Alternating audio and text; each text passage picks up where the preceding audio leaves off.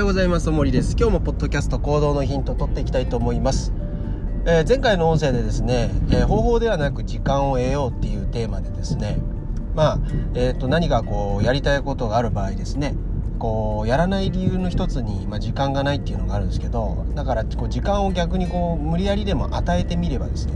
まあ、やるだろうと、まあ、皆さん分かってるわけですよね。でその時間がないっていうことの形を変えたのが要は方法がわからないっていうことなんですけどでも方法っていうのは結局時間かけてやっていけばだんだん分かってくるもんじゃないですか。例えば自転車の乗り方とかもそうですよね。あの自転車を乗るっていうことにかけた時間の分だけいろんな経験が結局やり方っていうものを見つけてってくれるわけじゃないですか。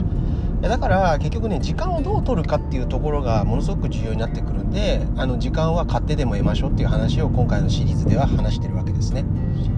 で、えー、僕自身のちょっと取り組みというか、まあえー、と最近取り組んだことを一つお話ししようと思うんですけれども、まあ、僕最近あの5時とか5時前ぐらいにはもう起きてるんですね。であの僕はあの非常に早起きがものすごく苦手でですね。まあ、何かこう用があるとか、えー、出発時間がすごく早いとか、まあ、そういった理由であれば早起きすることはもちろんできたんだけどそもそも早起き体質ではないんでどちらかというと夜、まあ、12時過ぎまで起きてて、えー、翌日はまあ6時過ぎとか7時前ぐらいまで寝てるみたいな、まあ、そんな感じだったわけですね。まあ、学生時代なんかは、えー、家を出る出発時間ギリギリまで寝てて、えできるだけ、えまあ、ギリギリまで寝てるっていうのが、ま、好きだったタイプなんですよ、まあ、そんな僕がですねなぜかもう目覚ましもかけずに今5時ぐらいに起きるわけなんですけどそれで何か目的があって起きてるのかっていうとですね実は最初はそうではなくてですねあのただまず5時に起きるってことを決めただけなんですね。でとりあえず起きてみるんですよ。で起きてみて、えー、まあ、ゴロゴロしてもいいし、まあ、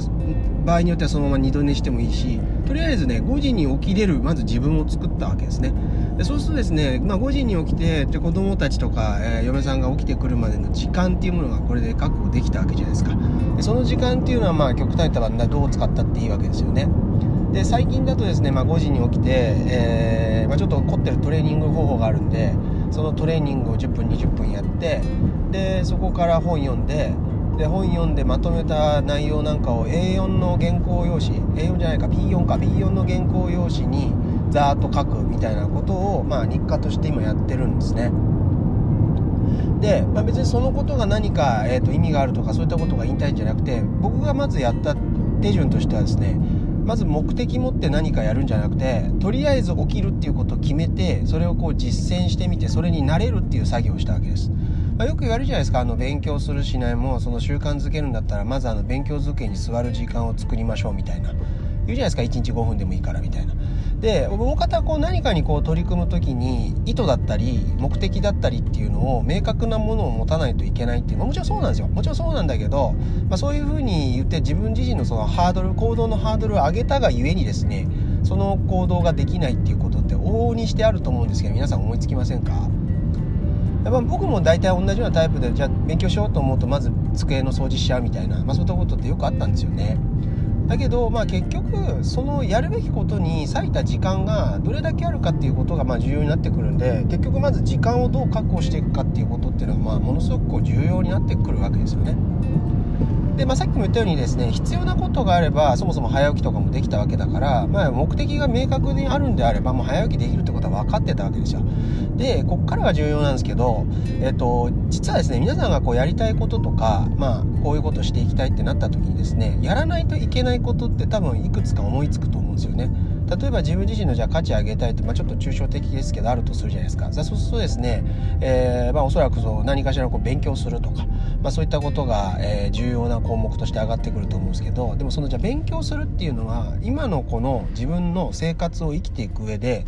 確実に必要不可欠で緊急性が高いかって言われると実はそうじゃないんじゃないかなと思うわけです。重要なことは分かってるけど緊急でないみたいなところに入ってくるわけですよね。実はですねこの重要では重要なんだけど緊急ではないっていうところがおそらくですね皆さんのそのやりたいことをやっていくために、えー、必要なものに当てはまっていくわけですよ分類されるわけですよ。だからそこにこう時間割かない限り自分がやりたいことっていうことに近づいていかないっていうことなんですよね。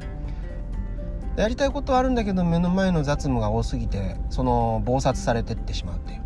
まあ、そういったことになりがちなわけですよね。まあ、それをこう、まあ、ある程度こうこうですね、まあ、社会的に是認してるというか、まあ、そういうふうなような形で仕向けてるっちゃ仕向けてるんですけど、まあ、要はですね自分自身が本当に何したいのかっていうことを考え始めるサラリーマンばっかりだったら大変じゃないですか。あっち行ったりこっち行ったりしちゃいますよね。いやだとしたらですね、まあ、そんなことを考えさせずにこれがいいことだっていうふうに教え込んでですねそれをこう純粋に遂行してくれる人作った方がいいわけじゃないですか。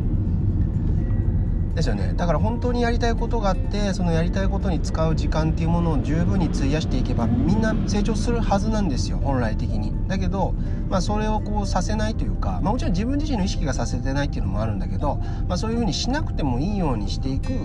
でしかもしなくてもまあ社会的にこうシステムとして成り立つっていうのが、まあ、現在のこの資本主義の中ではそうなのでなのでですね結構ですねやりたいこと自体はあってしかもそのやらないといけないことっていうのは分かってるんだけどそこに費やす時間がないように思わされちゃってるっていうところが実は問題なんですね。なので、まあ、その時間を意図的にこう作っていくことによって、まあ、しっかり考える時間作ってみたりだとかそれに費やす時間を作ってみたりだとか、まあ、そのことがですね、まあ、非常にこう価値高くなってきます今後。なので、まあ、そういう自分を、えー、早めにこう作っておくっていうのはいいことかなというふうに思いますんで、まあ、ぜひですねあの皆さんも早起きあまあ別に早起きで時間作る必要もないんですよ。まあ、言ったようなそのテクノロジーとか使ってってですね食洗機とか使ってってですねあの時間をどんどん短縮していってもいいと思います。でもそのやっぱ時間っていうものがないと結局、えー、やりたいことを見つけた時にですねそこに費やす時間がなくなっちゃうんで、そこの時間をとにかく作っていくっていう感覚を持ってもらえたら、えー、いいんじゃないかなというふうに、えー、思います。じゃあ今日は以上です。ありがとうございました。